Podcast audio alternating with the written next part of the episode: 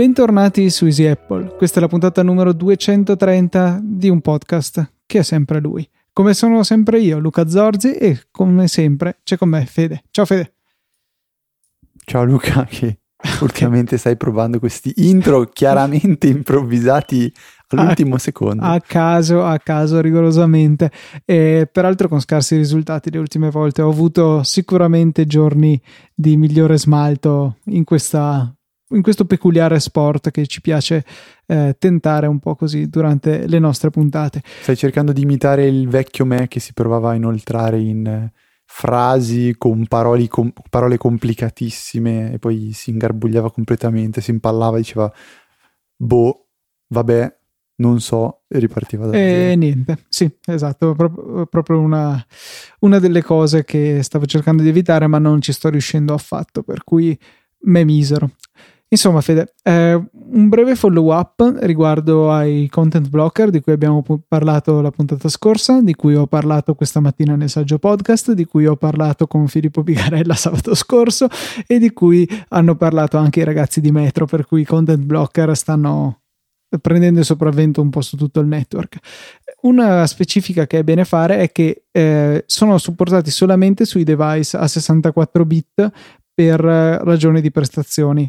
Per cui in una primissima, credo proprio nella beta uno, fossero disponibili su tutti i terminali che supportavano iOS nove, mentre dalla seconda in poi è stato ristretto il loro uso ai processori a sessantaquattro bit.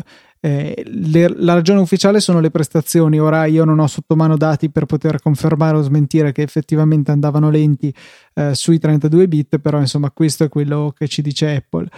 E Fede, tu avevi un suggerimento invece a riguardo? Sì, diciamo che ho letto un consiglio molto utile su uh, Bicycle Mind, che è il blog di Filippo Corti, in cui spiegava come è possibile caricare una pagina senza i content blocker. A me è capitato una volta, mi sembrava che una pagina web non fosse completa, mancasse qualcosa, e allora sono andato sulla pagina di, sull'applicazione che uso, che è Silentium, e ho disattivato proprio Silentium. Credo che sia Silentium comunque. Sì, eh, lo so, però non siamo tutti così forbiti. Ehm, è latino. Comunque per farlo bisogna andare a, sulla pagina desiderata e tenere premuto per qualche secondo sull'icona refresh. A questo punto si aprirà un pop-up che vi darà diverse opzioni. Una di queste è, ad esempio, è quella di richiedere eh, il, il sito web desktop in versione desktop, quindi eh, non la versione mobile ma quella completa, e un'altra voce invece è quella di ricaricare la pagina senza i content blocker. Quindi una, eh, un, diciamo un piccolo suggerimento che però può tornare veramente molto utile più e più volte quando si usa eh, Safari. Sì. Eh, questo lo, mi è capitato anche a me di, eh, di notarlo, insomma, di trovare utilità per questa funzione, eh, anche solo perché certi siti rompono le palle, hai un content blocker attivo. Ehi, le parole. Eh, vabbè, porca. Dai. Siamo, sono le nove e quaranta, ormai i bambini sono a dormire, tanto nessuno ci ascolta in no, podcast. In realtà è dopo le dieci, se non sbaglio, la fascia protetta. Ah ok, quindi t- per venti minuti ancora cerchiamo di tenerci a freno, dopodiché via con le parole. Volano i porconi. No, comunque a proposito di iOS, di, di Safari diciamo, c'è un altro follow up che vogliamo fare, Luca? Sì, ehm, ho concluso la lettura della eh, recensione di iOS nove de, di Federico Viticci su Mac Stories. Eh, mi ha portato via un po' di tempo, ma è stato tempo ben investito perché mi ha eh, illuminato circa alcune limitazioni dei view controller di Safari, e cioè che eh, sono necessariamente delle finestre modali, cioè vi occupano tutto lo schermo e non c'è modo per un'applicazione di fare, se li adotta chiaramente, quello che fa Tweetbot, in cui se ad esempio nella nostra eh, tab delle menzioni eh, compare un link, noi lo clicchiamo, intanto che questo si carica possiamo tornare sulla timeline e scorrerla, perché eh, diciamo che è solamente la tab delle menzioni che è stata eh, sostituita, ecco, dalla pagina web in caricamento e poi dalla pagina completata. Eh, con Safari View Controller questo non è possibile. Se premiamo un link, l'intera schermata sarà dedicata ad esso, per cui non sarà più possibile implementare questo genere di cose, e insomma è un po' difficile scegliere se preferiamo eh, avere questa flessibilità in più che abbiamo con le attuali WebView, oppure tutte le funzioni extra di eh, Safari View Controller, come l'integrazione con il keychain di sistema, come la condivisione dei cookie, che quindi ci permette di fatto di rimanere loggati negli stessi siti in cui siamo loggati tramite Safari, anche nelle app di terze parti, eccetera. Altra cosa è che eh, alcune estensioni, non ho capito se alcune o tutte in realtà, estensioni non sono supportate all'interno del view controller di Safari. I content blocker lo sono, tra parentesi, mentre altre estensioni probabilmente ancora più utili e importanti come OnePassword non sono disponibili, per cui non è possibile riempire i contenuti della... Eh, cioè i form che potremmo incontrare nelle pagine web visitate tramite un view controller di Safari utilizzando OnePassword, cosa che mi rende veramente triste. Un ultimo, più che follow up, consiglio, una breve lettura, è un articolo di The Verge che dice, diciamo, elenca dieci eh, nuove funzionalità che sono state introdotte con i O S nove e che sono un po' quelle più, diciamo, nascoste, quelle meno, meno note, e che però possono essere eh, altrettanto utili rispetto a quelle eh, più, più, diciamo, pubblicizzate, come il nuovo, eh, tra virgolette, vecchio Spotlight e nuovo, eh, come si chiama? Eh, Luca? Proactive. Il nuovo Spotlight. Proactive, esatto. Ma in realtà eh, no, sono due, queste, due esempio, aspetti diversi della stessa schermata. Spotlight è la ricerca, Proactive sì, sono i suggerimenti. Hai, hai ragione, hai ragione, però per me, cioè, è diventata un... vabbè, sì, comunque hai ragione tu. Uh, una, una ad esempio delle, delle grandi novità che non è stata evidenziata più di tanto è che adesso esiste una barra di ricerca all'interno dell'applicazione impostazioni, quindi non bisogna più impazzire per dire al proprio amico eh, tipo vai a eh, generali, vai in generali eh, tipo accessibilità bla bla bla, disattiva questo, disattiva quello, ma basta semplicemente eh, diciamo cercare all'interno di questa barra e cercare di risolvere tutto, tutto quanto. eh, Comunque vi mettiamo il link all'interno delle, delle note della puntata e potete tranquillamente, diciamo, andare a leggervele voi. Perfetto. Direi invece di passare alle domande che ehm, ci sono arrivate in questa settimana, ne abbiamo prese alcune. E Alex ci dice: ciao ragazzi, vi siete già accorti del bug del backup di iCloud? E sì, cioè me ne ero accorto in realtà ai tempi della beta. In pratica eh, tendenzialmente eh, dopo l'upgrade, questo era ai tempi delle bete, non so se, delle bete plurale, eh, se sia rimasto anche per chi ha installato la versione di default, ma un controllino vale la pena di farlo. Si interrompevano i backup su iCloud, per cui era necessario andare nelle impostazioni in iCloud e quindi in backup per riattivare il servizio che per qualche ragione smetteva di funzionare. E quale momento migliore per provare le funzionalità di ricerca nelle impostazioni se non appunto cercare backup per andare a fare questa verifica che è decisamente eh, importante.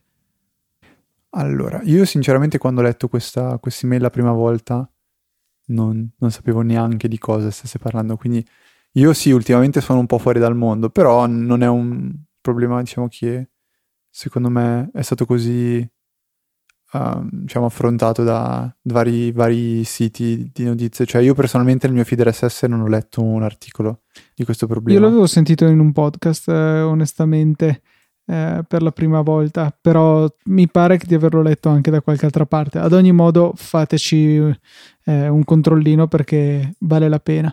La prossima domanda invece viene da Franco.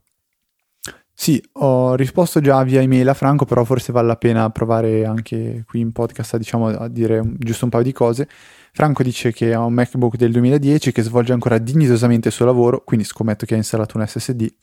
Eh, l'unico problema sono le dimensioni della, liabru- della li- libreria musicale, che ormai occupa metà della sua, diciamo, memoria.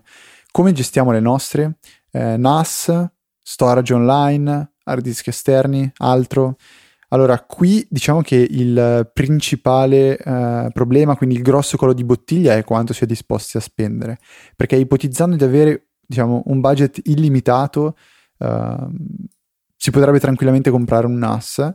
Fare una cosa fatta bene significa spendere sopra il migliaio di, di euro e avere un, diciamo, a meno che non si voglia fare qualcosa ai livelli di Luca, quindi fare una cosa completamente customizzata. Io parlo di andare su Amazon, andare in negozio, comprare un N A S, comprare gli hard disk eh, e diciamo poi dedicarsi soltanto al setup del, del N A S, cosa che diciamo è quella che abbiamo fatto, eh, che ho fatto io in famiglia.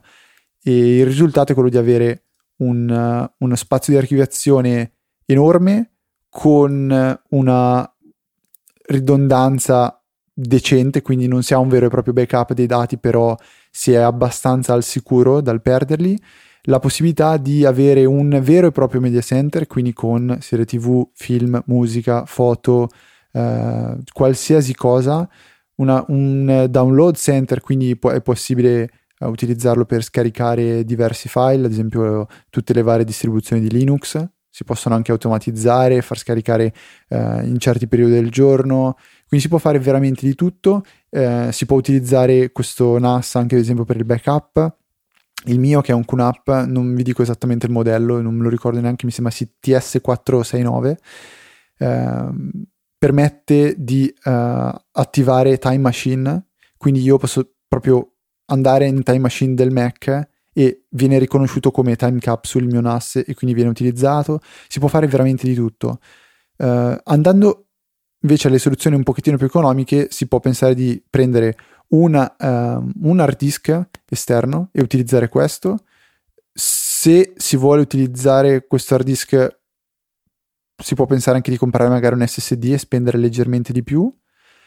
Se si vuole qualcosa di wireless, si può pensare di comprare uno di quei Western Digital My Cloud, se non sbaglio si chiamino, che ci sono fino da quattro terabyte e permettono di essere collegati alla rete wifi e quindi essere utilizzati tramite, diciamo, wireless, e possono svolgere delle leggerissime funzionalità di media center.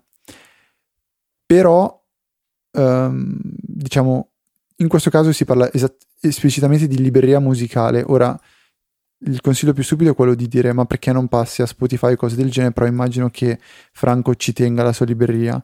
Io eh, onestamente quindi... avrei un suggerimento a riguardo. Forse la cosa migliore per poter mantenere eh, i propri file magari eh, ben taggati come si vuole è paradossalmente sottoscrivere un abbonamento a iTunes Match. Alla fine con venticinque euro l'anno c'è la possibilità di caricarla tutta quanta nel cloud di Apple. Mi pare che il limite siano venticinquemila canzoni, per cui non è proprio poco, e eh, quindi andare a cancellare i file originali dal Mac e eh, o eventualmente magari spostarli, cioè farne un backup su un hard disk esterno da buttare mm. in un armadio, e comunque avere la possibilità di accedervi in streaming non solo da iTunes, dal computer, ma anche dai dispositivi con iOS, che secondo me potrebbe essere la soluzione migliore, visto quelle che sembrano essere le sue necessità. Poi nella mail non è specificato meglio. Comunque diciamo che sì, il collo di bottiglia è un po' quanto si vuole spendere, quanto si è disposti a spendere. Io ad esempio, ripeto, cioè un'altra cosa che può fare il QNAP, che è il mio N A S, è quello di rendere la propria libreria compatibile con iTunes, quindi iTunes vede la libreria che c'è sul QNAP come se fosse una libreria condivisa, quindi funziona in modo nativo al cento per cento. Però ripeto, si tratta di spendere sopra il migliaio di euro, e in questo caso magari basta un semplice hard disk esterno, o perché no, io ho comprato su consiglio di Maurizio Natali qualche mese fa due S S D esterni da cinquecento giga, eh, erano in super offerta, sono pazzeschi perché hanno una velocità di scrittura comunque che eh, è imparagonabile a quegli hard disk che ci mettono magari un'ora a copiare cinquanta sessanta giga.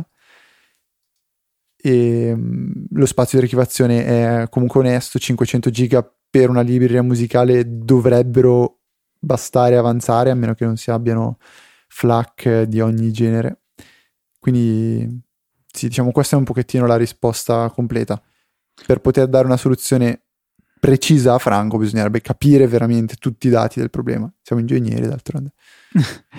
Ok, eh, in conclusione delle domande, della sezione domande, volevo ehm, portarvi un, ehm, alcuni estratti da un articolo che ci ha segnalato Roberto e che ha scritto sul suo blog, che chiaramente vi linkeremo nelle note della sua punta- de- della puntata, ehm, riguardo al... Ehm, ai possibili utilizzi dell'iPad Pro dal punto di vista di un architetto, e ah, mi sono segnato qualche pezzo, cioè ad esempio eh, utilizzare C A D Pockets con Pencil non sarebbe per niente male, restituendo la matita all'architetto e liberandoci dalla schiavitù del mouse, e credo che Autodesk ed Adobe non si faranno scappare l'occasione per sviluppare app che permettano lo sfruttamento di Pencil nel nostro ambiente digitale. Anzi, credo che non sia da sottovalutare l'introduzione di Pencil nell'ecosistema Apple, soprattutto tenendo in considerazione le sue possibili implementazioni in iOS. Può diventare il dispositivo di puntamento perfetto, facendo fare un grosso passo avanti verso la post-P C era, che eh, ho trovato molto interessante come riflessione. Effettivamente eh, l'architetto, o comunque chi ha veramente a che fare, al di là dell'artista insomma che dipinge, eh, chi ha veramente a che fare con dei disegni, in questo caso sono disegni tecnici, ma che comunque trovano ampio giovamento dal, dall'utilizzo di uno strumento come una matita, una penna normalissime su un foglio di carta, eh, e che però al contempo ha una forte necessità di eh, lavorare in formato digitale. Pencil potrebbe rappresentare uno strumento, non dico perfetto, ma veramente di un certo livello. È interessante questa, questa riflessione, sarebbe proprio però... sarebbe bello poter vedere un iPad Pro in mano a persone che potrebbero trarne beneficio e capire quali sono le effettive potenzialità, e poi magari approfondire per capire perché ad esempio un Surface non può portare, diciamo, gli stessi, gli stessi vantaggi. Penso che parte può essere anche dovuto, anzi no, mi, mi, mi, mi, mi correggo, stavo, stavo per dire dovuto magari al pacchetto di applicazioni, ma avendo un Surface Windows dieci eh, desktop non, non, non penso ci siano limitazioni da quel punto di vista. Sì, eventualmente ci potrebbe essere qualche limitazione circa quelle che supportano al cento per cento la penna, però insomma eh, sono dei dettagli. Comunque ripeto, vi lasciamo nelle note di questa puntata il link all'articolo completo che ha scritto Roberto e che vi consiglio di leggere senz'altro se siete interessati all'argomento, perché poi fa anche delle riflessioni circa il fatto che i MacBook Air sono destinati al tramonto per via di altri prodotti della linea di Apple che si stanno, gli stanno mangiando alcuni potenziali clienti, diciamo. Tra l'altro mi intrometto un secondo perché, Luca, cioè, è uscita una notizia dell'ultimo minuto e eh, siccome abbiamo parlato di content blocker forse vale la pena, diciamo, menzionarla subito, um, poi ritorniamo a, a, a, diciamo, alla scaletta. È uscita una notizia per cui la, l'adblocker Crystal, che è il primo in classifica, ha detto, ha annunciato che permetterà alle, eh, ad, ad aziende esterne di pagare per poter vedere, eh, far vedere gli ads anche se eh, Crystal è installato. Tradotto, voi installate Crystal, lo comprate, costa un euro, per bloccare la pubblicità. Però arriva Google, per fare un esempio, paga Crystal e voi tornate a vedere la pubblicità. Sì, so W T F. Che eh, l'avevano annunciato in realtà un paio di giorni fa su Twitter, che appunto ehm, avevano fatto questo accordo con Adblock e, e insomma boh, mi lascia un po' perplesso. So che Adblock da un lato spinge per l'advertising sostenibile, cioè che non è troppo uh, invasivo, invasivo, esatto, però dall'altro insomma è un po' un controsenso eh, averlo, cioè comunque farsi pagare per finire nella lista de, mm-hmm. degli autorizzati, ecco, mi lascia un po' così. Forse ha fatto meglio Marco Arment a rimuovere P I S completamente dall'App Store. A... So che anche i, um, i ragazzi Francesco Zerbinati e l'altro Francesco di cui eh, adesso mi sfugge il cognome, di Lorenzo, ecco adesso mi è venuto in mente, di Lorenzo, sì. Eh, sì, di Silentium, hanno, hanno detto che invece loro non hanno nessuna intenzione di fare affari con la compagnia mm-hmm. dietro Adblock. Tra l'altro, vabbè, proprio pettegole, pettegolezzo da, da parrucchiere, uh, non me ne vogliono i parrucchieri, però uh, The Verge rip- riporta sempre che la stima dei guadagni di Dean Murphy, Murphy che è lo sviluppatore di Crystal, è intorno ai settantacinquemila dollari, tralasciando già il no, trenta per cento credo che non l'abbiano ancora tolto il trenta per cento. Ah sì, sì, scusa, sì, no, in effetti, piccolo errore di traduzione mio, scusate. Uh, sì, no, pensavo fosse un lasciando fuori, nel senso sì, sì, togliendo, sì. Invece ha più senso il non sia ancora stato tolto, che comunque sono parecchi quattrini per un'applicazione di soli novantanove centesimi. Ok, ora possiamo tornare direttamente, diciamo, alla, alla scaletta della puntata, Luca. Sì, volevo spiegare un attimino, molto in breve, cos'era la questione Xcode Ghost, che si parlava di uh, questo problema di sicurezza di iOS, di app malevole. Insomma, ve lo faccio molto breve. Eh, come probabilmente molti di voi sapranno, per creare applicazioni per iOS è necessario eh, l'utilizzo di Xcode, che è un download molto corposo, mi pare che siamo sui sei giga.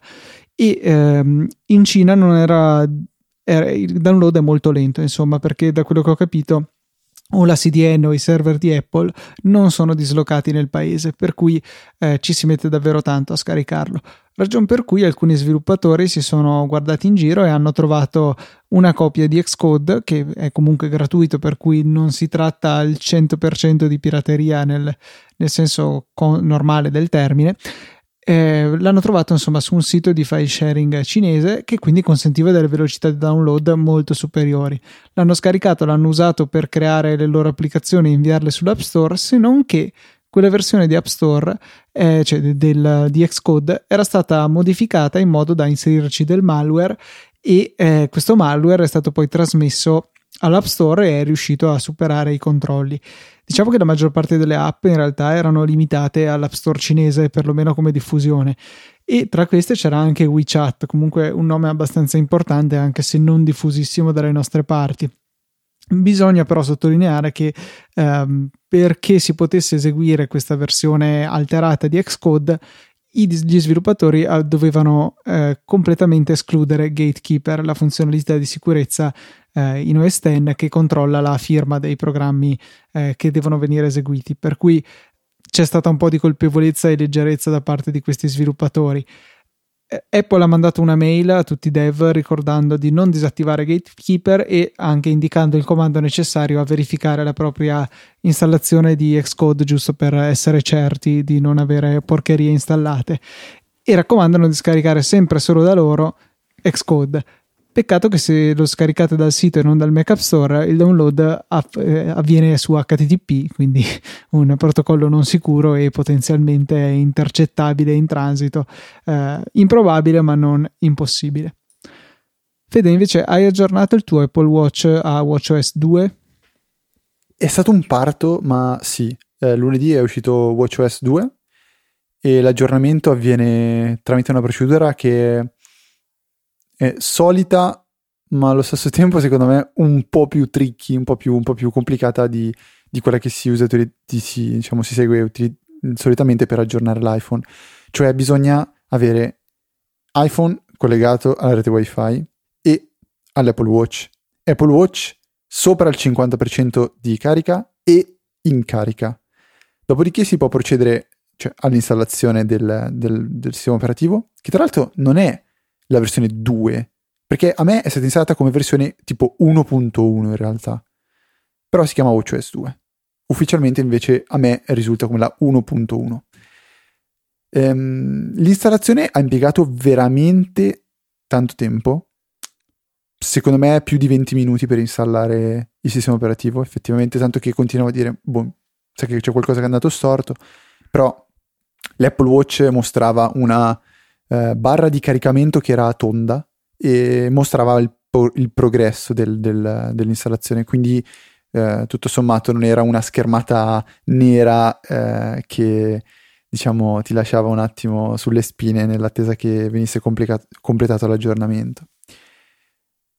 I, ricordiamo che WatchOS doveva uscire prima insieme a I O S nove il sedici settembre, ma c'è stato un ritardo dovuto a dei vari problemi eh, col D R M delle applicazioni. Ehm, o forse ai driver. Eh, leggo tra le note la puntata, Luca.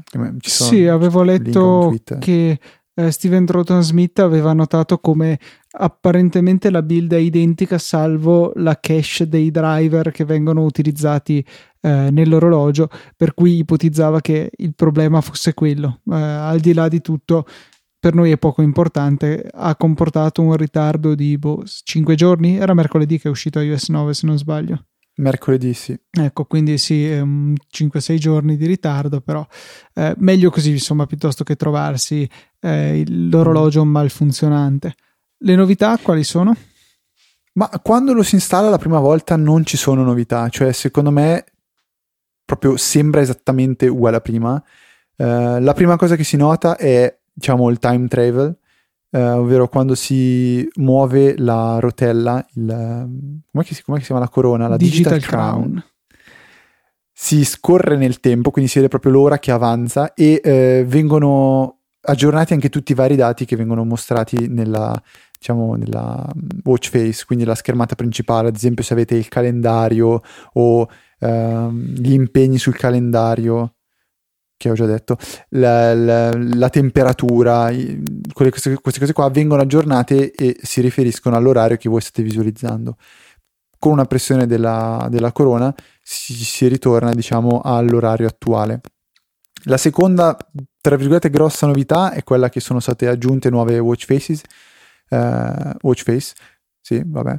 È possibile utilizzare delle foto come, come sfondo e ci sono anche quelle, eh, diciamo, quelle, quelle, quelli, quegli sfondi, quelle, quelle facce con dei paesaggi, e i paesaggi cambiano a seconda dell'orario, quindi più si arriva verso sera e più eh, diciamo il sole sparisce, inizia a diventare il paesaggio notturno e cose simili, quindi veramente molto carino, però una cosa bella ma poco utile. Io resto innamor- cioè innamorato, resto fedele alla, uh, alla faccia con l'orario digitale, la possibilità massima di personalizzazione, quindi si possono mettere uh, diverse uh, diciamo informazioni. Io ad esempio ho ora, eh, temperatura, data, sveglia, attività e percentuale della batteria, tutte in una schermata, e secondo me risulta veramente be- ben fatto.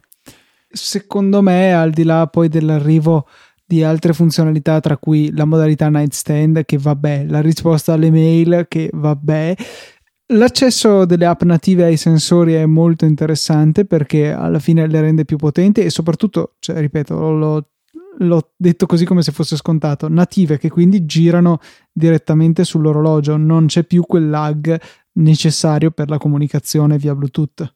Sì, questo si sente abbastanza, Luca, devo essere sincero. Alcune applicazioni sembrano decisamente molto più responsive rispetto a prima e la cosa mi fa, mi fa molto piacere. Um, stavo leggendo un attimo delle novità. Non ho avuto modo di provare ancora Complications, eh, che sono queste nuove, diciamo, come se fossero delle piccole estensioni. Sì, che sono poi le, le cose che si possono visualizzare sullo schermo, tipo tu citavi ad esempio che avevi il calendario, avevi eh, la temperatura, potenzialmente altri sviluppatori potrebbero realizzare le loro. Eh, non ho visto in effetti eh, sui vari siti particolari eh, esempi di, eh, di complications eh, di terze parti che si possano utilizzare adesso. Forse ho sentito di OmniFocus che ne ha una, però c'è veramente poche app per ora. Ma in realtà Viticci ne sta testando tre in questo momento, eh, se riesco a recuperare quali sono ve lo dico. Una di queste so eh, pe, pe, di per certo qual è, che è quella di Sleep plus plus, che è una nuova applicazione che è stata rilasciata da David Smith, che è lo stesso sviluppatore, immagino si possa intuire facilmente, di Pedometer plus plus, ehm, che è l- l'applicazione per iPhone che permette di visualizzare i passi che si hanno percorsi utilizzando il chip integrato, l'emme sette. Ehm, forse no, emme sei prima? O sempre stato emme sette il primo? Non mi ricordo. Era emme sette nell'iPhone cinque esse, emme otto nell'iPhone sei, emme nove integrato nel processore A nove per l'iPhone sei esse. Ah, perf- perfetto, ok. Ehm, comunque... Sleep plus plus è un'applicazione per uh, Apple Watch che permette di tracciare il proprio sonno. Come funziona? Bisogna, prima di andare a dormire, dire a Sleep plus plus che si sta iniziando a dormire, e una volta che si è svegliati bisogna dirgli che si è svegliati, se non sbaglio. Perché vi dico questo? Perché non l'ho ancora utilizzata per un semplice motivo: faccio una fatica assurda ad addormentarmi con l'Apple Watch. Non perché non posso ricaricarlo la notte, quindi la mattina è scarico, anche perché, come viene consigliato da, um, da David Smith, Conviene ad esempio ricaricare l'Apple Watch mentre la mattina ci si sveglia, ci si sveglia la mattina, si mette l'Apple Watch a ricaricare, si fa colazione, ci si lava, si fa la doccia, quel che è, poi lo, lo, eh, si indossa e si può tranquillamente iniziare la giornata. La batteria dura tranquillamente più di un giorno. Il problema è proprio dormire con l'Apple Watch. Io lo trovo una cosa fastidiosissima dormire con bracciali o orologi, e quindi faccio proprio fatica ad indossarlo e provare questa applicazione, e che è una di quelle che introduce le, le complications, e motivo per cui io non ho ancora usato un'applicazione con complications. Io non avrei alcun problema perché sono sempre stato abituato viceversa a dormire con l'orologio, per cui... Tu dormi con l'orologio? Sì, sì, sempre. Cavolo, proverò a sforzarmi nei prossimi giorni, ve lo prometto, così potrò provare Sleep plus plus e dirvi un pochettino com'è, come funziona, perché ho visto che è anche integrata con Health e quindi la cosa potrebbe interessarmi. Non devo dirlo a mia mamma, altrimenti inizia veramente a dormire con l'orologio. No, un'altra novità invece che secondo me è molto molto importante di, um, di WatchOS due è l'introduzione di Activation Lock, che era arrivato con iOS sette se non sbaglio sui telefoni o insomma gli altri dispositivi iOS, e che eh, nel caso ci venga sottratto il dispositivo, eh, se anche questo viene inizializzato, se viene ripristinato, viene richiesta la password dell'account eh, di Apple che l'ha bloccato, che l'ha associato a sé, e senza questa il, il dispositivo altro non è che un costosissimo fermacarte del tutto inutile, che era stato molto utile per ridurre le, i furti di iPhone in, in America, avevo letto dei dati a riguardo, e che eh, era stranamente assente sull'orologio, è stato invece introdotto con WatchOS due. Questa cosa non, non l'ho ancora, diciamo... Beh, ti auguro di non, di non doverne ave, avere bisogno, insomma, però no, spero, spero, spero anch'io. Però tipo, ad esempio, io ho disattivato il blocco con codice sull'Apple Watch perché lo trovo una cosa stupida, se prometto, cioè, se posso dirlo, perché a volte magari sei lì che vuoi usare l'Apple Watch e ti chiede il codice, cioè dai il codice per favore, cioè se lo voglio usare deve essere una cosa immediata. Se mi metti in mezzo un codice poi non è proprio il massimo digitarlo, eh, boh, mi, mi scoccia. Ma il codice non va, rich- non va inserito solamente appena eh, indossato l'orologio e poi finché ce l'hai addosso? Se l'iPhone non è sbloccato. Ah. Mm, no, a me è capitato che me lo chiedesse anche magari, magari durante la giornata. Cioè adesso ti leggo esattamente quando teoricamente dovrebbe chiederti il codice, vado nella, nell'applicazione. Tra l'altro eh, nel frattempo posso dirvi che ho trovato le altre applicazioni che usa Viticci attualmente. Sono una è C- Carrot App, che è un'applicazione per, diciamo, i to-do, e l'altra invece è Dark Sky App, che è un'applicazione per, diciamo, il meteo. Una, che però funziona, se non sbaglio, soltanto... No, funziona anche in Italia? Forse non è disponibile nello store italiano, ecco come che è la storia. Comunque dice um, che quando... abiliti il passcode, puoi abilitare un'opzione che si chiama Unlock with iPhone, e dice che Um, sbloccare l'iPhone sblocca automaticamente l'Apple Watch se lo stai indossando. Ok, quindi se hai il telefono in tasca non, non si, boh, mi pare molto strano. E io comunque, allora adesso non, non ti dico con certezza qual è il, diciamo il, la logica di, di, diciamo di, di, di funzionamento del codice, però ti assicuro che durante la giornata può capitare più più volte che ti venga richiesto. Mi viene il dubbio che forse tu non porti molto largo l'orologio e quindi perde il contatto e, no, e crede che tu l'abbia tolto. Non lo so, mm, può, può, può essere, può essere anche questo. E consiglio velocemente un'altra applicazione a questo punto però per, per l'Apple Watch, visto che si parla di, diciamo di, di stiamo parlando appunto di, di WatchOS due, non c'entra con WatchOS due ma c'entra con l'Apple Watch in sé. È un'applicazione chiamata Mini Stats, costa novantanove centesimi ed è un'applicazione che va ad aggiungere una, eh, una glance. Le glance sono quelle, quelle viste che si può richiamare facendo lo slide verso l'alto con l'Apple Watch, quindi si ha quelle varie schermate tra cui c'è il controllo della musica, c'è ad esempio il battito cardiaco, le attività, si possono attivare e disattivare dalle impostazioni del, del, del, del, del watch, dall'iPhone, e Mini, Mini Stats aggiunge una Glance, appunto, una di queste schermate che io trovo molto utile perché eh, permette di visualizzare alcune informazioni relative al eh, proprio iPhone, ad esempio la batteria, se è connesso a una rete wifi e quanto eh, sta caricando barra scaricando, ehm, quant'è lo, lo storage, quindi quant'è la memoria libera e se è connesso ad una rete dati. Mi piace principalmente perché posso vedere in fretta se l'iPhone sta facendo porcate sulla rete wifi. Io quello di solito utilizzo un widget nel nel centro notifiche M Stats che mostra praticamente le stesse cose. Però hai bisogno di us- cioè devi sbloccare l'iPhone. Ah beh sì, certamente. Devi andare, cioè devi andare a prendere l'iPhone. Magari io sono in casa e sto vedendo un video su YouTube eh, con mio fratello sul divano, mi rendo conto che inizia a scattare bla bla bla, allora posso in fretta verificare e dire ok, non è, non è il mio iPhone. Poi magari è l'iPad e non posso verificare, rimango fregato. Però quello è tutto un altro discorso. Quindi Mini Stats, trovate ovviamente tutto nelle note. Certo, note della puntata che, ricordiamolo tanto per, trovate o probabilmente sotto il vostro dito nell'app che state usando per ascoltarci in questo momento o in alternativa su easyapple punto org slash duecentotrenta, che è il numero di questa puntata. Riguardo all'Apple tivù invece eh, volevo fare un po' di chiarezza grazie ad un articolo di iMore che ha, ha spiegato tutto nel dettaglio riguardo all'idea che c'era che eh, le app potessero occupare al massimo duecento mega, ragione per cui ci si chiedeva ma a cosa servono tutto sommato, eh, cosa serve il modello da sessantaquattro giga che costa altri cinquanta dollari in più. In realtà le app non possono occupare solo duecento mega, ma duecento mega è il massimo download di quello che scaricate dall'App Store.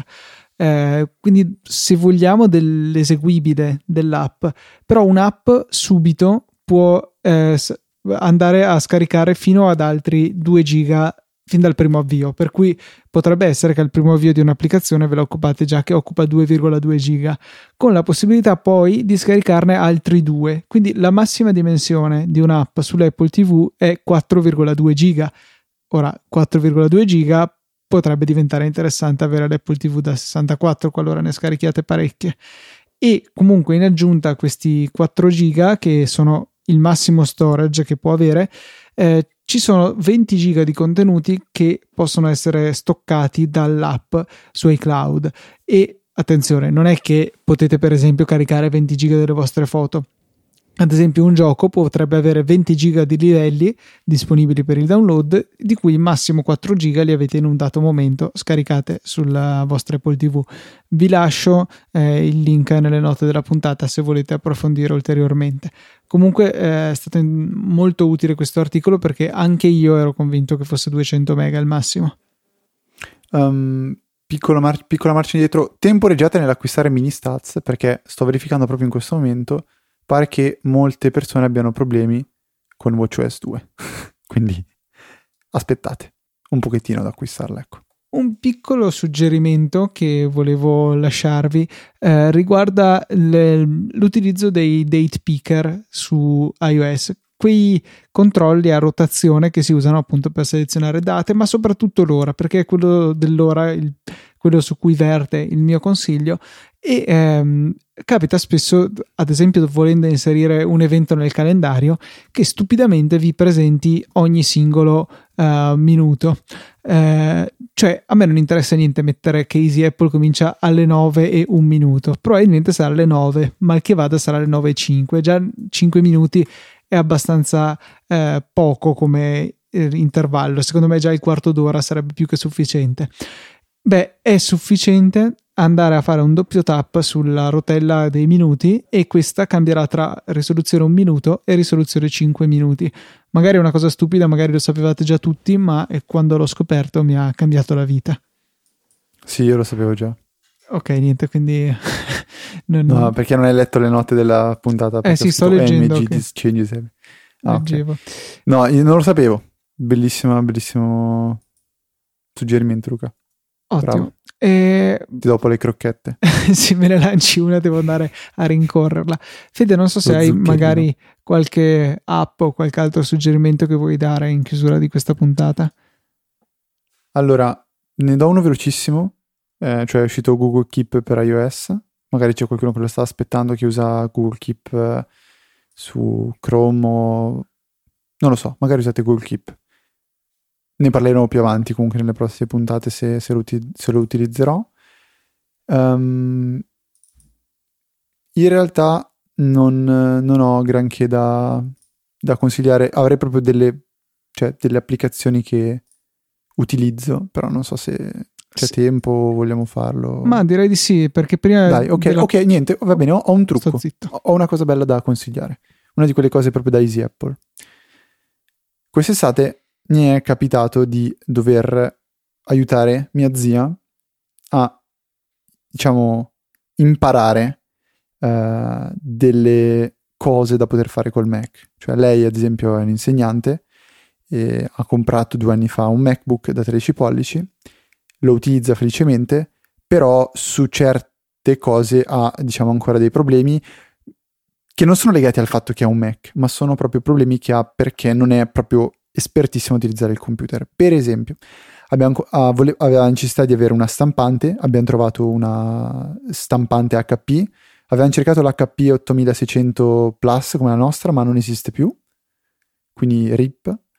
Eh, abbiamo trovato un'altra stampante, tra l'altro pazzesca, perché è pagata ottanta euro ed è con tutte le funzionalità che ha la nostra stampante, Luca. Cioè non ha ovviamente mh, il, il grado di evoluzione come la nostra, però ha scansione, scansione con eh, A D F, l'Automatic Data Feeder, quindi il ciuccia documenti di, da, esatto, ha stampa fronte e retro ed è una compatta. Cioè io non ci sono rimasto malissimo quando ho visto che stampava sia fronte sia retro, non me lo aspettavo neanche. Ha scanner, fax, wifi, ha veramente tutto. Uh, poi se vedo mi ricordo anche il modello, lo metto nelle note della puntata. Comunque una stampante assurda per soli ottanta euro. Ethernet o G T F O? No, no, wifi. Uh, vabbè. Um, aveva dei problemi per capire un attimo come stampare bene i documenti, quindi magari stampare eh, fronte retro, a colori, due pagine per, per facciata, magari c'erano delle foto che doveva ritagliare perché magari, non so, l'amica gli mandava la foto della ricetta di, per, per la torta, lei doveva stamparla, però non voleva stamp- buttare via inchiostro per stampare tutto il contorno che, eh, della foto che non, non, non era importante relativo quindi alla ricetta, quindi le ho fatto vedere come con anteprima tagliare, ritagliare, diciamo, solo la parte che le interessava e stamparla, eccetera eccetera. Però tutte queste informazioni sono difficili da acquisire, soprattutto se il computer non lo usi tutti i giorni, parecchie ore al giorno. E allora ho avuto questa mezza idea.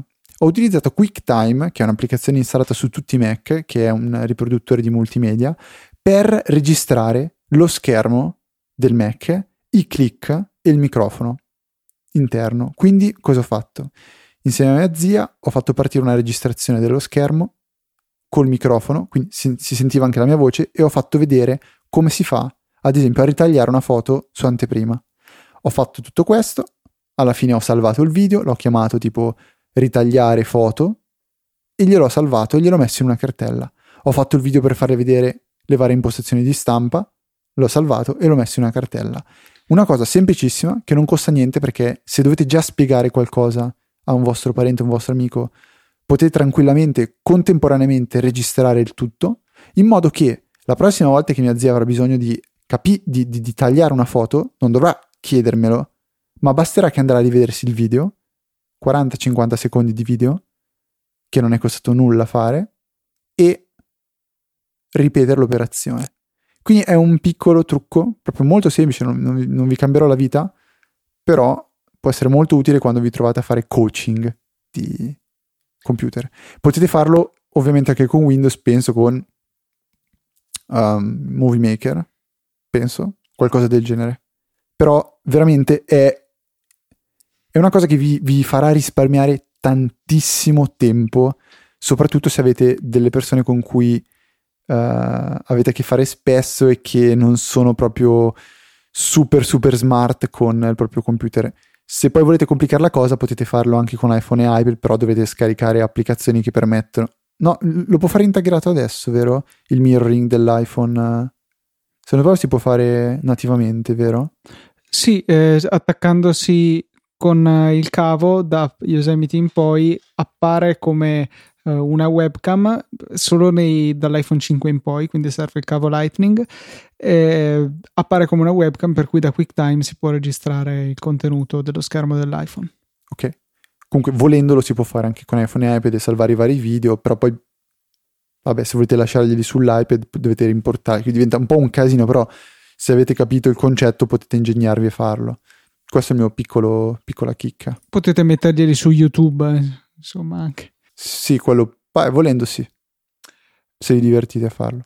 Bene, eh, in conclusione di puntata vi ricordo come sempre come potete supportarci. Se vi è piaciuta questa puntata, eh, potete andare su Amazon, ma non da una parte qualunque, cioè non è che aprite il browser e scrivete amazon punto it e ci andate, no no no no, andate su easypodcast punto it, cercate i nostri link per Amazon, dove sono o supportaci, fai acquisti su Amazon, oppure in fondo alle note di una qualunque puntata ci sono i log di Amazon e dell'App Store e il meccanismo è sempre lo stesso.